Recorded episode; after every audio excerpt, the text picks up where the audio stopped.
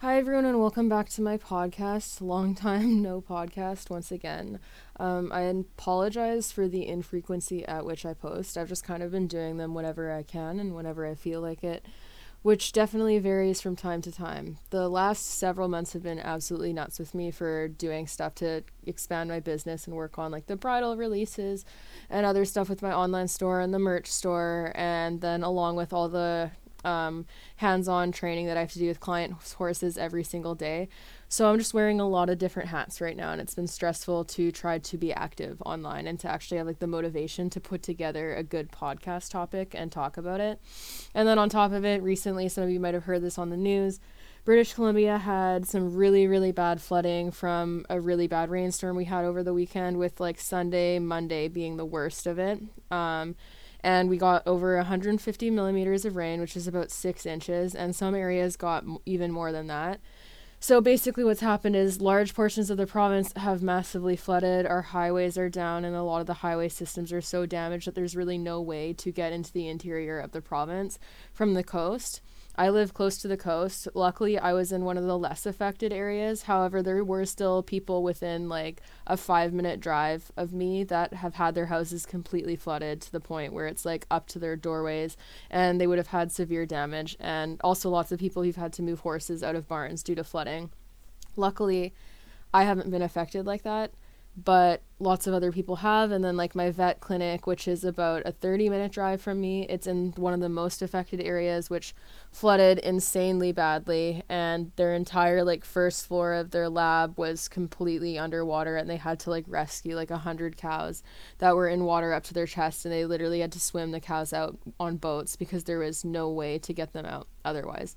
So it's pretty severe. So if you guys see any reputable charities to donate to, I would recommend checking it out. Or if you're in the area and you have like extra hay or food or anything for people who might have lost their hay storage or who are struggling right now. Um, not a bad idea to consider helping people. And then also, this is just your reminder to consider the fact that, like, going into the holiday season, there's going to be a lot of businesses that are affected from the floods and other climate change related issues or just other uh, um, issues in the economy from these problems. Like, for example, since all of our highways are down, anything that comes in via truck is probably going to be slowed down. And any business that has been even remotely affected by the flooding is probably going to be slower getting your products to you the next few months. So just be considerate of people and remember that some people are dealing with some pretty horrible things and exercise kindness and patience this holiday season if you can.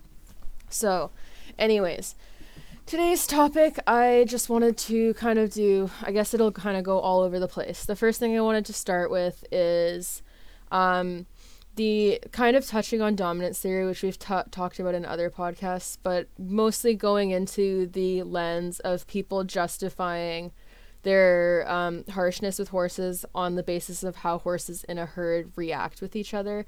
And I wanted to go into more detail on this because this is one of the most common excuses I see people say when anyone is criticized for being too rough. Um, for example, I made a video criticizing Clinton Anderson and included clips of some of the roughest stuff I've ever seen anyone do with horses, but like definitely some of his worst parts of training just to show like how rough and how confusing and high pressure based his methods are.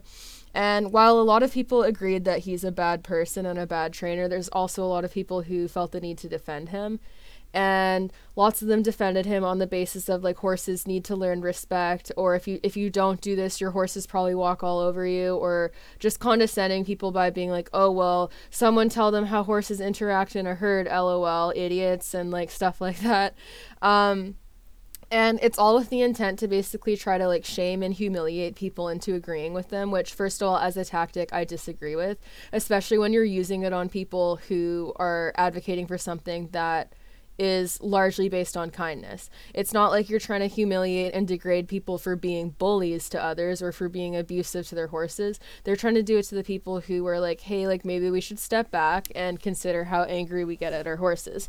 Um, so I wanted to talk about the herd mentality with horses. And the first thing that I wanted to talk about is the fact that horses as a species are one of the most neglected and mistreated species out there, I would say. The average care practices for the horse miss a lot of their vital needs. The average horse in like a stabled environment where they are only in a stall or get to go out in a small paddock for just part of the day but spend most of the day in the stall these horses who have to live in this type of situation are generally speaking missing out on at least one of the five basic freedoms of animal welfare, which are considered the key markers of good and fair animal practice. Um, or they're missing one of the three F's, which for horses are friends, forage, and freedom. So the five freedoms of animal welfare are something that the SPCA and other humane organizations use as their standard of care. Um, and what the five freedoms are is freedom from fear or distress, freedom from hunger or thirst, um, freedom to express natural behaviors, freedom from discomfort, freedom from pain, injury, disease, and I think I already said freedom to express normal behavior.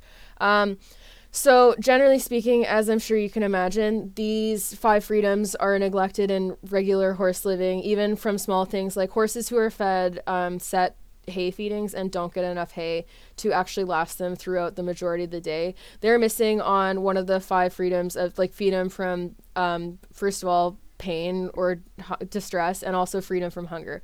Horses who spend hours with an empty stomach are prone, prone to ulcers and stomach upset. They also get bored and it's very mentally stressing for them. So even just that one thing results in reduced welfare. And then on top of this, very, very few horses actually have freedom to express natural behaviors. And what I mean by this is like any stalled horse who cannot interact with other horses readily, or even if they can see them through the bars, if they can't mutual groom, or if they can't nap with friends, if they can't wander out of their stall and go either graze or pick at hay or wander around and get to do horse things, they don't have true freedom to express natural behaviors and they don't really have freedom at all, even if you're just referencing the three F's for horses. And this isn't to make people feel bad about the care that they provide for their horse, it's just to be realistic. I'm not judging you if you're in like a city and these are the options that you have, but also at the same time, I think as animal or- owners, we need to be able to look critically at how we care for our animals and be able to recognize where there may be deficits. So if you live in the center of the city, your horse probably can't go out on a 100 acre field, which is totally understandable. However, as an owner, it is your responsibility not to belligerently ignore the fact that for a horse, it is very, very abnormal for them to not, first of all, be able to socialize with other horses properly, and two, to basically not be able to move around much at all most of the day, especially if their area is so small that they can barely trot or canter and can't really self exercise or engage with the environment in the way that a horse could in a herd turnout.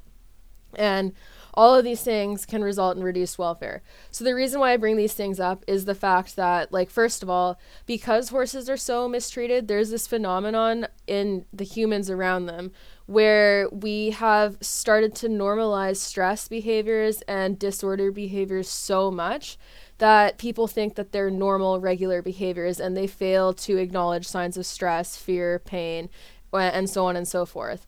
Um, it can be so bad to, to the point where you can even see people who um, own boarding facilities. Like, this is how I grew up. It might not be as bad now. People are becoming more educated, but I bet people still do this. They would refer to stall vices like weaving as, like, oh, they're just dancing. And they try to downplay it as something that it's not. Um, if you actually ask the person to specifically explain what weaving is, they might say, like, oh, it's like a vice but the point is, like, the way that they explain it to like students and people around the farm is like kind of water off a duck's back, lighthearted. They're like, oh, haha, he's just being silly, he's just being quirky. And you see the same thing with people who post videos on TikTok of their horse trying to bite at them when they're doing up the girth, or being aggressive in the stall around feed time, kicking out at people, being reactive when they leave the stall and just explosive and difficult to handle. And people will just be like, oh, my horse is so stupid, or they're so quirky, they're so this, they're so that. But no, all these are stress behaviors that are seen in more prevalence because of the practices that we've normalized for horses. And all of these things play into how we see horses react in a herd environment, which is this is the long-winded way of explaining why using the herd environment as an excuse to like be really harsh and like slap handy ha- slap happy Clinton Anderson on your horse is a bad idea. So now that we covered that, lots of disordered behavior in domesticated horses resulting in people ignoring them. So what does this mean within a herd setting for horses who are turned out in groups? This means that resource guarding behaviors are seen with a much higher prevalence than what you'd ever see in wild horses. People mistake resource guarding behaviors and aggression from frustration or boredom or inadequate space or inadequate number of like feeders, water troughs, and um, too little resources for the numbers of horses sharing it. These behaviors that we see are technically disordered behaviors because you don't see horses in a wild setting interacting and resource guarding as hard as you will see with domesticated horses. And this is because of the fact that like it's common with domesticated herds to have like one hay station or even if you have two hay stations, there could be a lot of horses, and then there's a perceived lack of resources to the horses, and they feel the need to protect it. And people viewed the protecting of these resources as the horse trying to assert dominance on the other horses when that's never the case.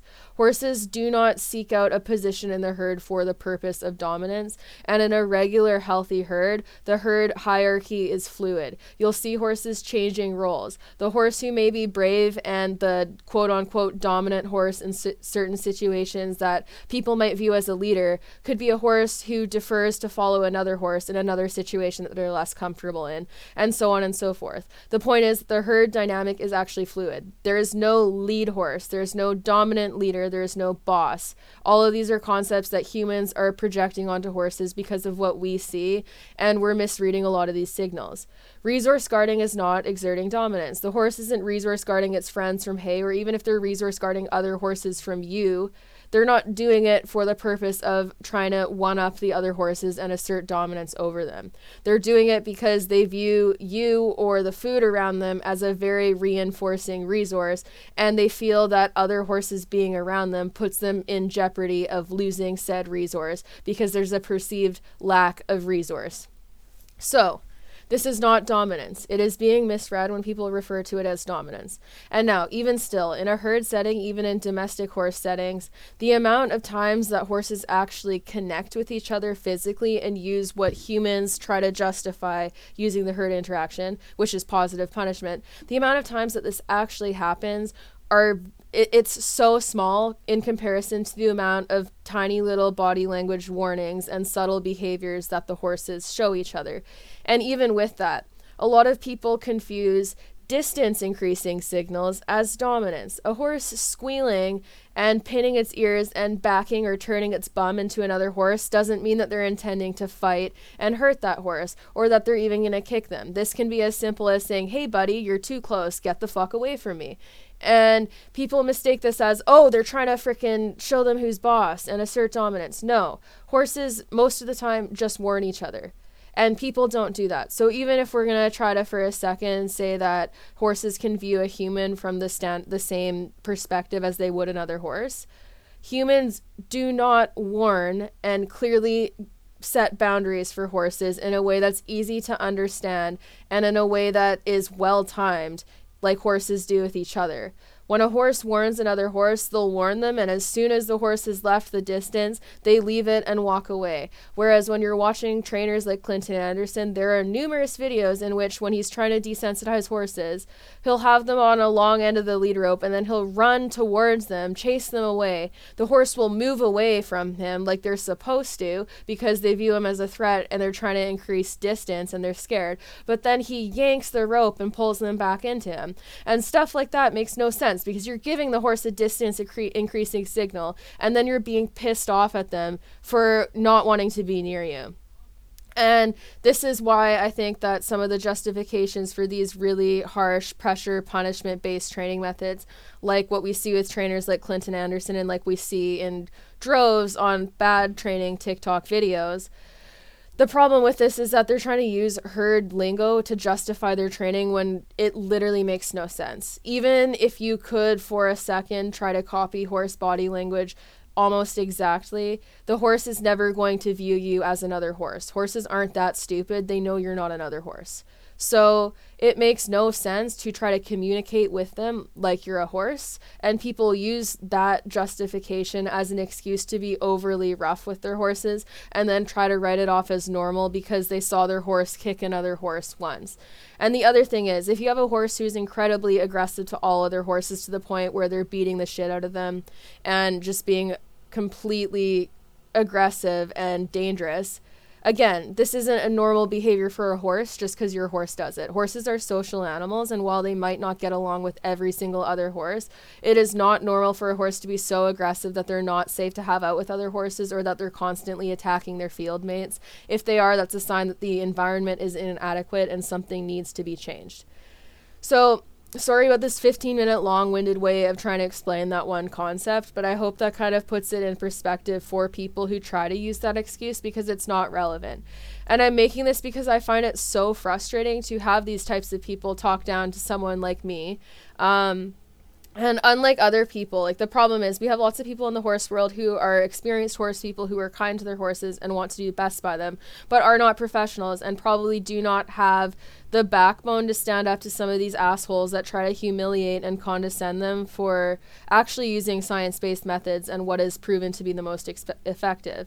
Um, so when people come to me and they try to do the same tactic where they try to make me feel small and essentially humiliate and condescend me into giving up and being like, oh, you're right, it pisses me off because I'm more educated than a large portion of the horse population that is selling like these quick fix punishment based mentalities.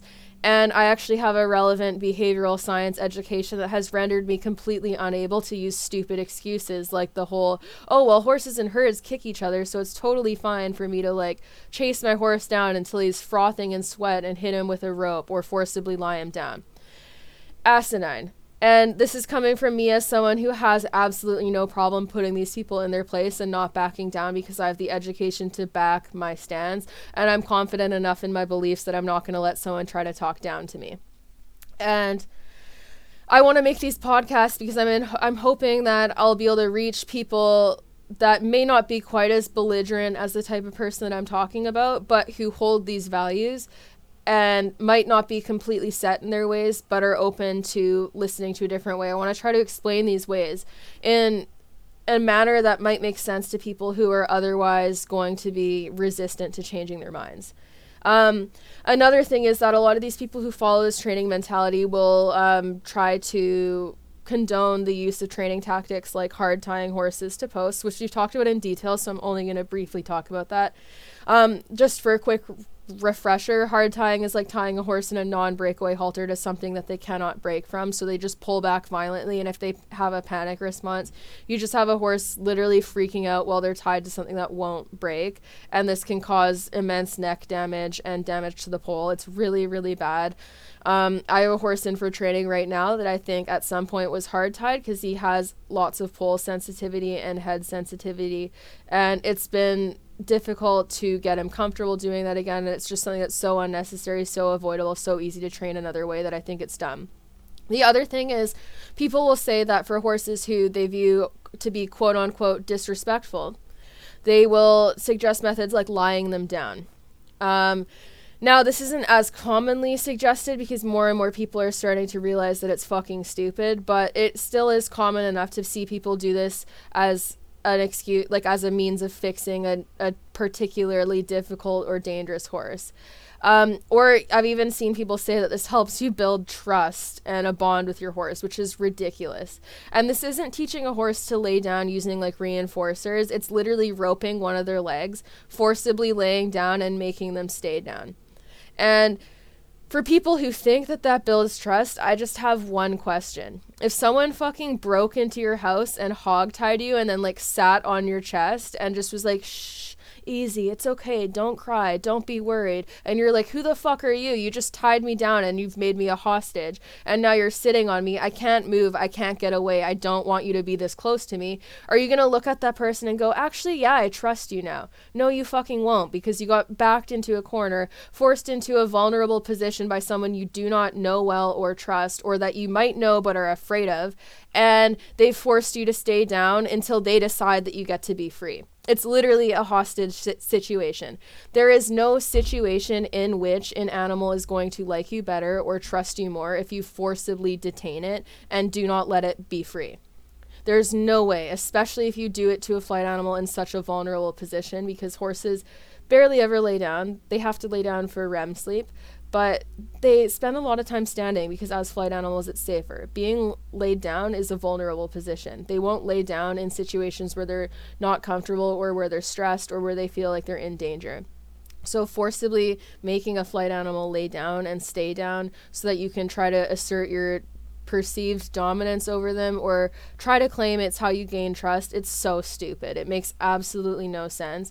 And the reason why your horse is quieter after that is because you forced them to be in such a high stress position that they can't escape from, that their only choice is to go into the depressed state called learned helplessness, which is essentially a horrible mental health state where they shut down and stop reacting to the environment in a normal way because they've realized that resistance is futile, that they cannot control the environment, nothing they do matters. So, in order for their own safety and welfare, they literally just have to shut down and check out because the level of stress is too high for them to keep going at all the time. This is not something you want to do to any animal because a shut down animal, while they may be robotic and they may not fight you on things, and you might be able to push them around easier, they're not going to also work for you as well. They'll also be harder to teach concepts to because they know that if they do the wrong thing, they're at high risk of getting in trouble. Um, the other thing is like honestly like the fact that people even for a second think that this is good training is stupid because like any caveman can go and freaking get a weapon a loaded gun and like hold people at gunpoint and make them do shit for them but it doesn't mean they've trained them anything. It just means that you have something that's scary enough that the person or the creature is willing to just do what you want despite the fact that they don't want to because they're so afraid of what the outcome will be if they don't. Like i could walk into anyone's house with a fucking fucking machine gun and get them to make me a sandwich, and it doesn't mean I'm a good trainer. It means that I'm a fucking piece of shit who scared someone so badly that they let me bully them into doing something that they did not want to do and were not comfortable doing. And that's what people do to these horses when they're doing these tactics. It is a negative mental state anyone listening to this, if you're thinking in your head right now, well, oh, my horse is different. She's never trained a horse as difficult as mine. I'm different. This doesn't apply to me. No. There are equine behaviorists who have their doctorates, who are scientists, who study thousands of horses for studies as their job. Per study, they could be looking at large groups of horses just for a single study. And then those studies need to go get reviewed by other people before they eventually actually get published. So there's less room for bias because you're having tons of other qualified professionals review studies, along with the people who conduct the studies having laid hands on and watched thousands and thousands of horses and studied them and looking at them through an educated eye on animal behavior without bias that is taught by uneducated people in the horse community because they're in a science discipline and in the scientific industry, you actually have to have credentials and merit. You can't just go, I am an equine scientist. I'm going to now start conducting studies and get them published as scholarly articles after peer reviews. You can't do that. No one's going to let you do that if you have no education and relevant credentials. Whereas a horse trainer can just go, hey, I'm a horse trainer now, pay me, and I'll take clients. And that's literally all you need to do to be a professional. There's no standard, there's no governing board to ensure people are qualified, there's no credentialing that you need to get before you can start taking clients. Yes, there's certifications you can get for training, but there's not an industry standard, and most of the certifications you can get are very much focused on teaching people, not horses. All of the coaching certifications I've looked into focus on teaching people. There's not anything in there about equine behavior. There's a little bit of stuff about like tack safety and stuff like that, but you're not learning about like correct behavior turns. You're not learning about learning theory and how like the theory of how humans learn, like the kids you're teaching or the humans you're teaching, along with not learning how horses learn. And that's a huge problem. So, there's no reason why anyone should be so cocky and ignorant so as to think that they, as someone with absolutely no behavior education, no animal sciences education and with only practical experience no better than people who literally do practical training experience but also have the behavior education and the hands-on education that comes with being part of studies and watching so many different areas of horses and being able to physically sit there and watch herds of horses in different settings and focus on the interactions and just learn more about how they behave. Um, even people that are in the behavior sector, if they're not someone who actually physically offers training sessions, someone who has put a decade plus into learning about equine behavior and learning theory and just sitting there and watching horses in a herd all day is way more likely to actually understand how horses think and interact than someone who is a self proclaimed trainer that looks at horses through their biased eyes every day, does not want to admit any faults in their care or management, and as such will look for any reason to describe why what they're doing isn't wrong. Um, so, this is my word of caution to you guys when you're looking for trainers. If you have a trainer who won't explain themselves, or who, if you question them at all, gets upset and defensive and can't really articulate why they want you to do something a certain way, especially if it's something that you want to make them that, that if they want you to do that makes you uncomfortable, then that's your cue to run. Similarly, trainers that bully the shit out of their students and demean their kids and stuff like that, they're not using tactics that are conducive to learning. Like that there's a reason why when you go to teaching school they're never going to be like, "Oh yeah, just demean and talk down to your students, make fun of them, humiliate them, and punish them for the wrong answer. They don't tell you that because that's not how people learn well. And I don't know why we have such a massive population of trainers that are teaching to do this to animals. And the horse industry is so far behind other industries. It's honestly so embarrassing because, like, the amount of shit that I see online that just makes my skin crawl. So many horse people will defend it, but if you show it to like literally anyone outside of the horse world, they're like, holy fuck. Holy shit, this happens. This is normal. People can do this and nothing is done about it. I'm like, yes, unfortunately so. I don't understand how people have gotten to the point where they're this brainwashed, but here we are. Um, I've had these conversations with like my boyfriend and his friends who know nothing about horses and they're fucking shocked. I talked to them about lip chains one time. Their minds were blown. They didn't understand that these things were um, things. And even the concept of stalling horses all the time. People who aren't around horses, for the most part, like you'll find some who think stalls are normal because of how it's depicted in movies and in the media. But for the most part, non horse people can look at it and go, yeah, they're farm animals. They should probably have lots of space to run and not be trapped in a small box all the time. And to them, it's kind of a no brainer. But then to horse people, we're so set in our ways and resistance to change that people will look at any other reason they can to justify why what they're doing is okay instead of looking and going, like, hey, there's probably stuff that I could be doing better for my horses and I'm not perfect. And it's okay if I can't do it as perfectly, like, best case scenario, because nothing's perfect. But you got to do the best you can. And that kind of starts with being critical of yourself and actually wanting to learn and grow, which is really hard to do and it's really uncomfortable. And I get it because, like, honestly, with how, like, this is why it pisses me off with the lack of credentialing that trainers need before they can start taking students because it means that they can go and teach extremely biased materials to all of their students and teach people uh, when they're new these things and basically create lifelong ideas that these riders then take with them everywhere and remain unchanged because they learned them when they were young and impressionable. And no one ever really ma- made them question it or anyone who did question it they viewed as less credible than their trainer and resisted it because honestly like there's really nothing scarier than having to look after you've put like years and years and years into practicing and trying to learn a craft and learn about horses and whatnot looking at that and go, holy crap, I've been taught how to do so many things wrong, and now I essentially have to relearn everything that I was taught.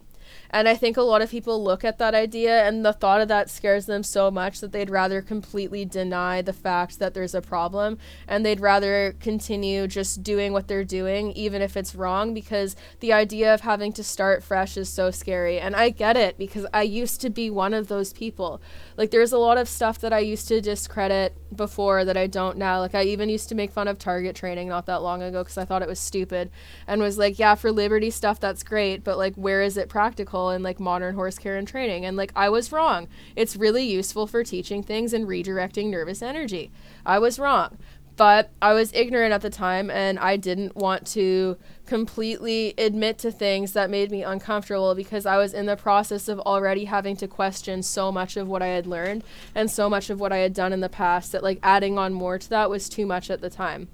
So here's the thing like i have a big issue with people who justify blatant abuse like in the c- case of like people like clinton anderson and a lot of the really bad stuff we see on tiktok.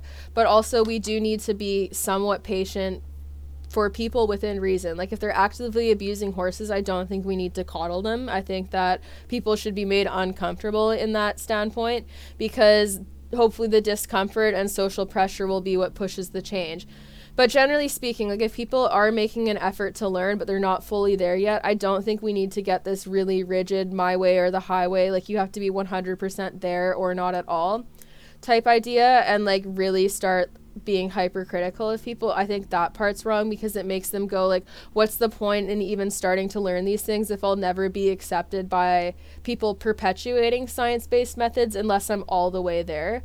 So what I mean by this is if someone's starting to try to experiment with like positive reinforcement and like using less punishment or at least even even just learning about the pitfalls of punishment and why it's bad and why it's discouraged, I don't think we should really micromanage them and like you should encourage the education, the desire to look into things without being like, "Oh, but like this this and this you're still behind on."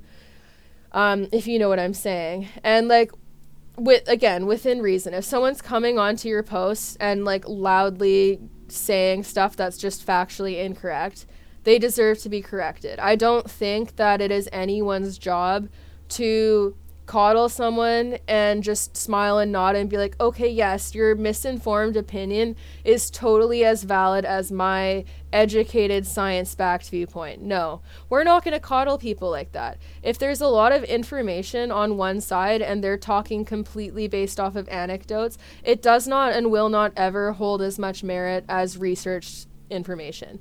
And yes, science can change as we learn more, but anecdotes will never hold weight to the research stuff that we have currently. And that's something that we need to make clear to people is you're, you're technically entitled to your own opinion but if you're loudly completely discrediting science and just basing it off of your personal opinion and trying to talk over top of people who've put decades into their education and have their doctorates i think that's wrong um, no one needs to condone people who do that because you're just perpetuating ignorance. It's kind of the same concept of people that are anti vax and will literally look doctors in the eye and be like, oh, well, you're wrong. No, we don't need to coddle them. It's not you're everyone's, we can agree to disagree. No, we're not agreeing to disagree when one side is just factually incorrect. Someone is refuting science, they're rejecting information that's what agreeing to disagree is when someone is just misinformed and spreading misinformation. And there's obviously nicer ways to say that and kind of just put them in place about like being like, "Oh, well, like that's wrong." But like like you could the the easiest way to do it without making them feel as defensive is to just be like, "Okay, like if that's how you feel, can you send me some peer-reviewed articles on your side of things so that I can see?" Um, because like my stance has a lot of peer-reviewed articles and a lot of people will still get defensive and pissy about that but that's probably one of the better ways of then just being like oh you're just wrong. However when people are belligerent and condescending to me i just respond with a similar tone especially if they're adults but I mean, it, it's hard to be nice all the time when you have ignorant people loudly emphasizing their ignorance while trying to act like you're the stupid one when you know you're more educated and they're infuriating to deal with. But some people truly will never change because they care more about themselves than they do about the truth or how their actions affect anyone else. So all we can do is work on the salvageable people. Not all of the people are going to get there, but if enough of the horse world experiences growth and starts to modernize, then that's where you'll be able to have those people who are so belligerent that they'll never change. They'll be pressured into changing by default because there's going to be the money incentive if they're a trainer because people will stop wanting to train with them when they realize that there's better, easier ways to do things. And also just like getting bad backlash will backfire on them. So there's stuff that can be done and it's like a we're we're a long ways away from really getting there, but it's gotten a lot better the last few years. So the next thing I also want to talk about is that like people who reject science-based training methods very frequently will go at it from the standpoint of like oh you can't just like cuddle and feed your horse treats to train it. And it's like well yeah like you can't just do that if you're not using it in a training um, environment you know? Like if i just walked out to the field hugged my horse and fed him a treat he's not going to magically know how to like follow the target or be calm in high stress situations but there's way you can ways you can use food and rewards to get what you want.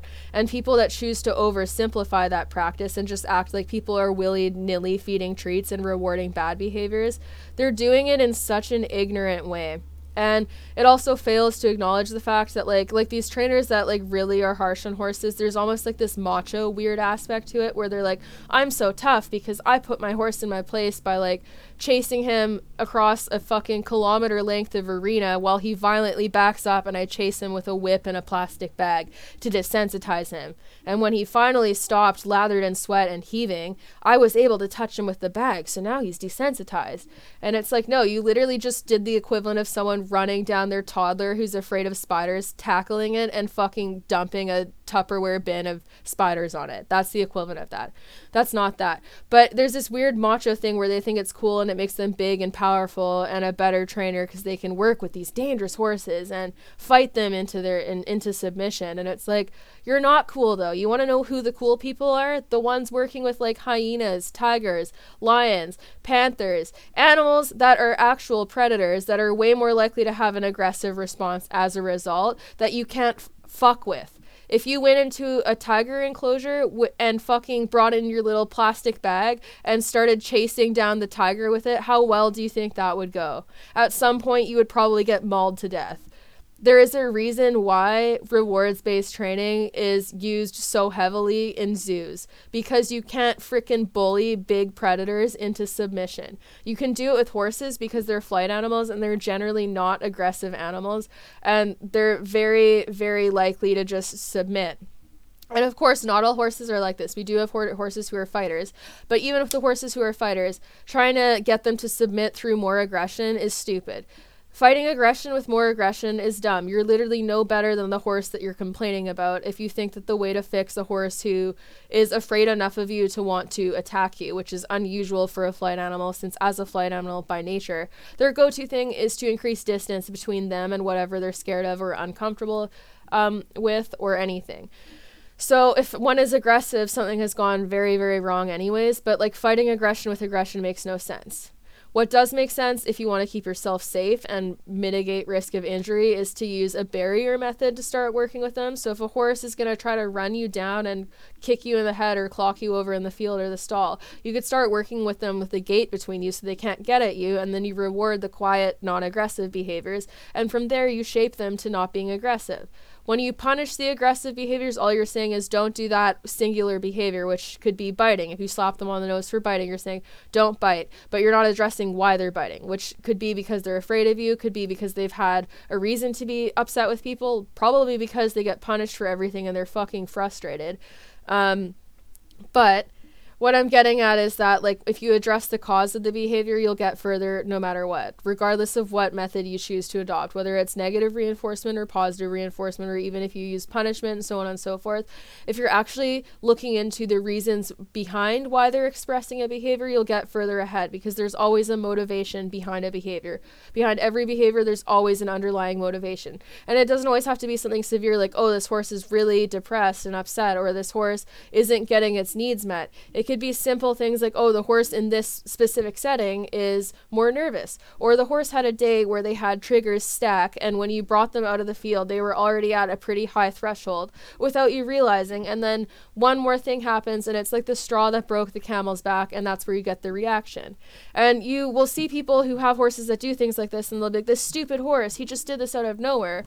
But it's never out of nowhere. You've ar- you've either taught your horse to mask communication by punishing them too much, or you've just not been paying attention and you're not educated enough on recognizing subtle cues. And that doesn't mean you're a bad horse person. It just means you could be a better one if you put more effort in that direction to learn those things.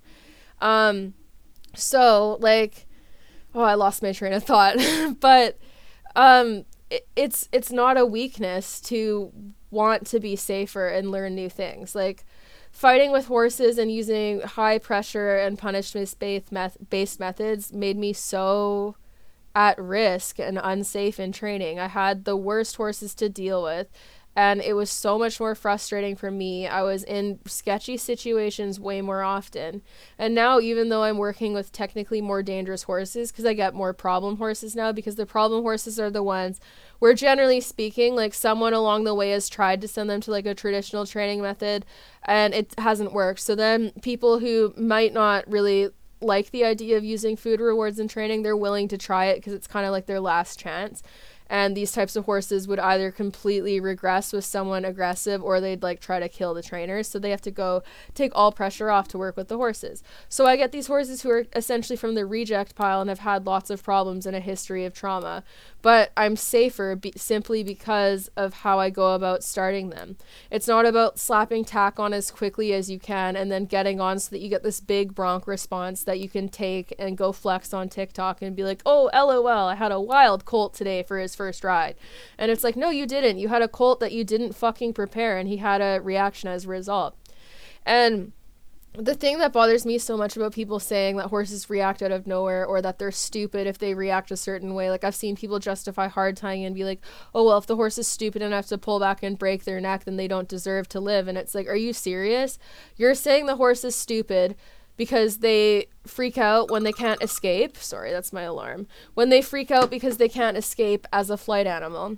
You're saying they're stupid, but then you, as the human with the actual bigger brain who should be smarter, is so stupid that you can't think of a safer, better training method that the horse could understand better, and that you refuse to change your ways or consider other methods. Like, who's the stupid one there? The person using caveman tactics that are thoroughly rejected by science based off of the amount of behavioral fallout that they can cause and the high risk of injury to the horse or human? Or the horse who is reacting exactly how it should as a flight animal? The human's the dumb one. As a human, you should be able to think through training methods well enough to try to set your animal up for success. And people aren't perfect, you will make mistakes. No matter how educated someone is, they're not always going to have perfect training sessions. You can miss things. People have bad days days. If you have a particularly hard day mentally and you go out and you work with your horse, you're probably more likely to have a bad session because you're not in the headspace to work with it right and the horse feels that. But that doesn't mean that you're a bad trainer. Everyone can have bad sessions. It's how you react to those sessions and how you handle it that really matters. Um, but I find it so frustrating that people will literally expect more from the horse than they do from themselves. Like they don't hold themselves accountable for their mistakes. When you prepare a horse so poorly that it explodes when you're introducing a saddle for the first time or when you get on, they blame the horse. And it's like, no, you didn't prepare the horse well. You can see long before the rider gets on in those videos that the horse is tense, their head is high, their ears are back, their eyes are wide. The horse is clearly expressing the fact that they're not okay with it yet. But the rider gets on anyways and has a big reaction and then blames the horse. And it's silly because these trainers think highly of themselves. They insult the horses and blame everything on the horse and say that the horses are stupid, but then they fail to realize how stupid their methodology is and how foolish it is as a trainer to put the entire blame on the animal as the learner and hold them accountable for their lack of ability to understand, but not see how that reflects to you as a trainer. If you're not able to make something clear to your learner, to your horse, so that they can understand it and keep themselves safe, that means you're not a good trainer. It shouldn't be a one size fits all approach where you expect the horse to yield to the exact method that you like to use and refuse to sway away from that. And if they don't, and if they have a bad reaction and they freak out, you just blame the horse. That's bad training. Training adjusts to the learner. And if the learner is struggling to learn or is in a high state of stress, that means you're not doing your job well because the higher the stress level, the less able they are to retain information. The same applies to humans. If you have high levels of cortisol and you're in like fight or flight mode, you're not actively learning. You can't. The lower the stress level, the better you'll learn. Like for learning, there's like a moderate level of stress, but it's like exercise induced stress. Like if I go for a run, technically my body would be under stress, but it doesn't mean that I'm actively panicking, if you know what I mean. And if your horse is actively panicking and that scared, they're not retaining all the information they could be, which means you've put all this work into a training session that's not going to have the same level of efficacy because you were so bad at keeping the horse quiet. And like flight reactions happen. Sometimes we can't prevent stuff from happening, but generally speaking, the types of videos that I'm talking about are very, very preventable. Very, very preventable even in less than ideal circumstances because I don't always get the exact right tools to work with horses in the best way that I can because it's very much dependent on like the property that they live on um, to be able to make things easier and like their management style and living style. If I'm working with a horse who's stalled 24 7, I'm not going to be doing my best work because I'm working with a horse who comes out and is so up from not being able to self exercise that there's like that period of time where they're not thinking, they're in like fight or flight mode and they're so reactive because they're so full of piss and vinegar that they can't think. It's not going to be one of my best sessions, but that's also not something I can really help if I don't have control over their management.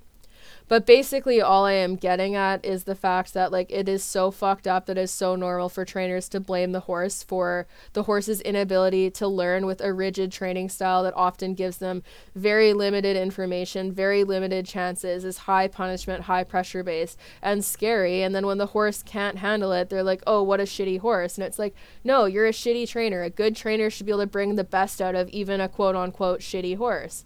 I've had a lot of quote shitty horses, like ones that I've gotten from the auction for pennies or Milo from the SPCA, and they're horses that people could have destroyed if they'd been too rough on them and they're not bad horses. They're very good horses. Like the amount of things Milo can do that other horses who people value more and view as more oppressive can't do is pretty strong. He might not jump a meter 60, but how many meter 60 horses do you know that can go out on trails bridleless and go galloping on the beach bridleless, go gallop on a racetrack bridleless and actually be in control?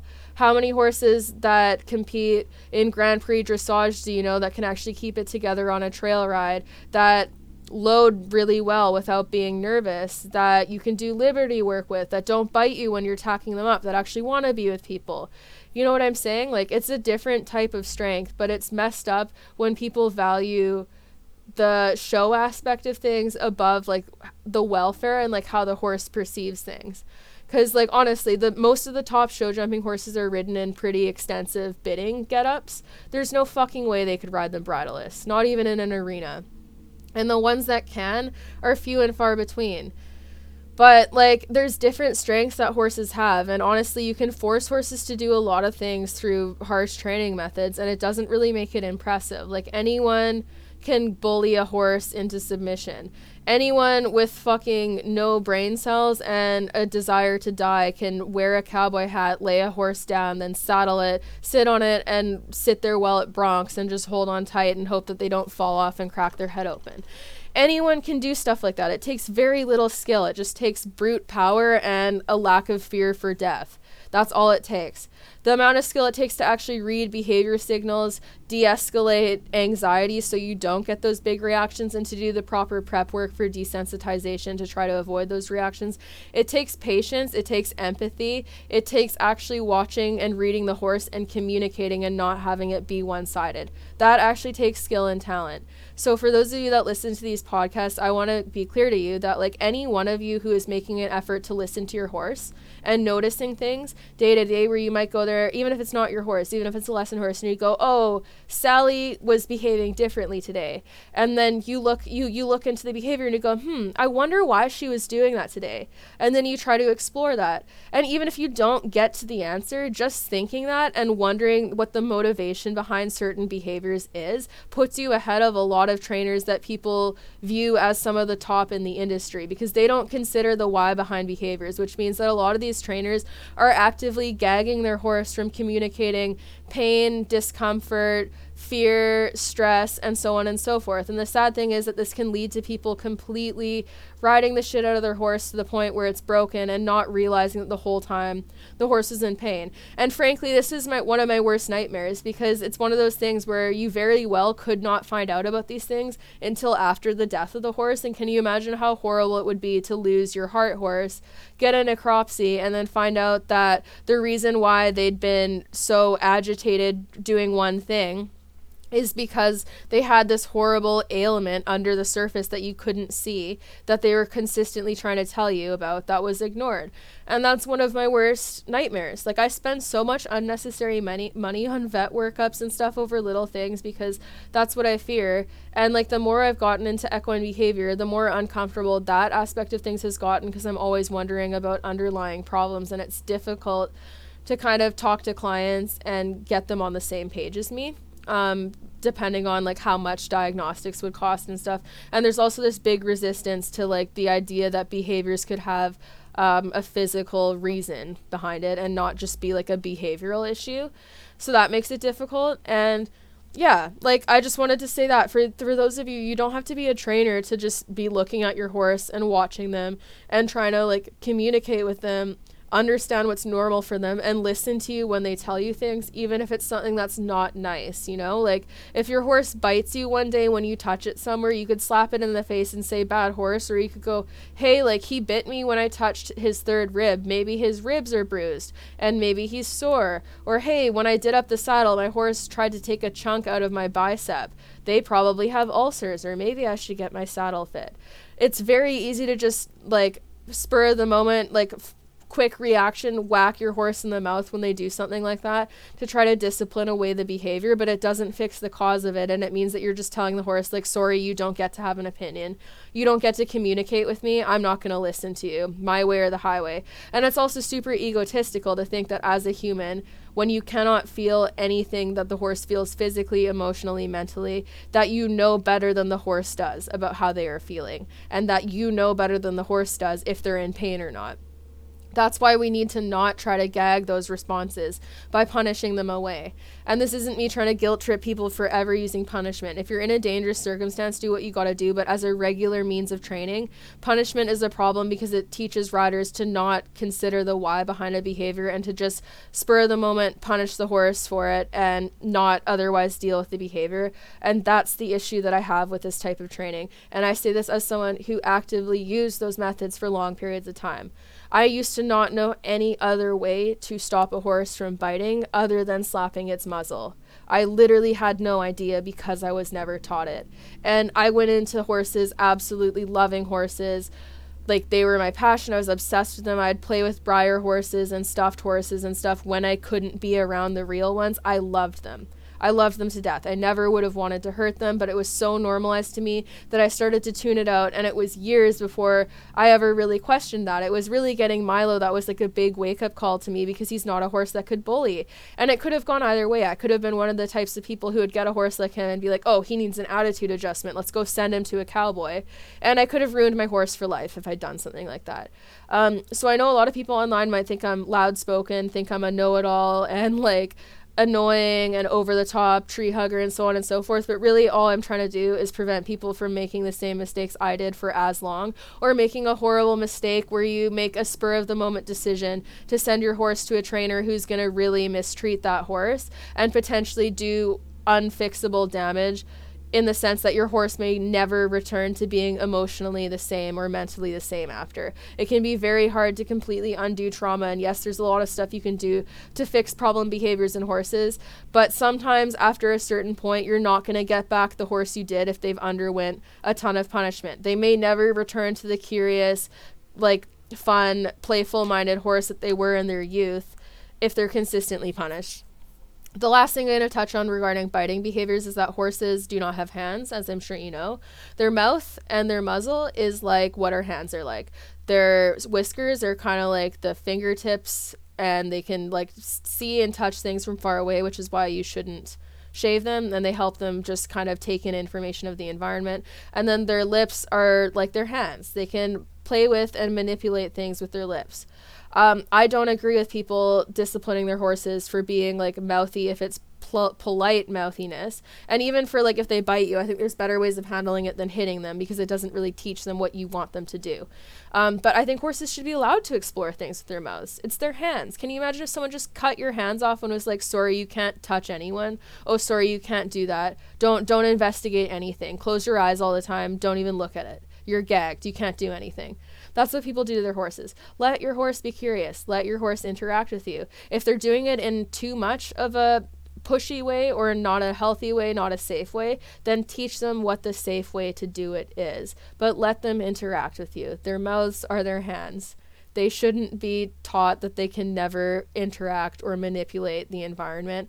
And horses that are taught this are the ones that like never show interest in toys and other stuff and generally are less fun to deal with because they're less interactive and less outspoken with their personality. And we gag so much of the horse's personality through punishment and through thinking we need to dominate them and be the boss and trying to justify roughness based off of like oh if a horse kicked them it would be way harder which might be true but we're not a horse. Go look up how small a horse's brain is compare it to yours and if you think the horse is smarter than you then by all means keep training and justifying it based off of what horses do but I would like to think you're smarter than a horse, even if you make stupid decisions. So I would really like to see people doing the right thing and not trying to be a horse because you're smarter than that. You're more clever, you're more crafty. You don't need to justify abuse based off of what horses may or may not do to each other in the field.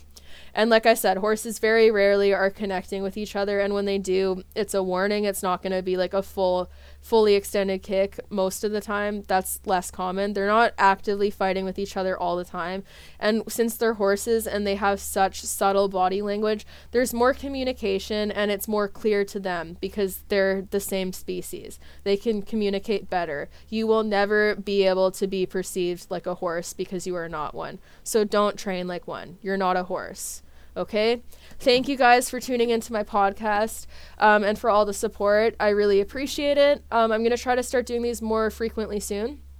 I've been super busy with a lot of stuff related to my business with the bridles, the saddle pads, Christmas releases, and so on and so forth. There's a lot of new stuff that's dropping in my store, so I highly recommend checking that out soon and just staying tuned for everything. Um, but I'm hoping to have more time coming up soon. It's just been really, really crazy. So I appreciate all the support. Thank you, everyone. Don't forget to like and subscribe to my YouTube channel, follow the podcast, download it, share it, you know, all that jazz supporting me, and I really appreciate it. Thank you so much. Bye.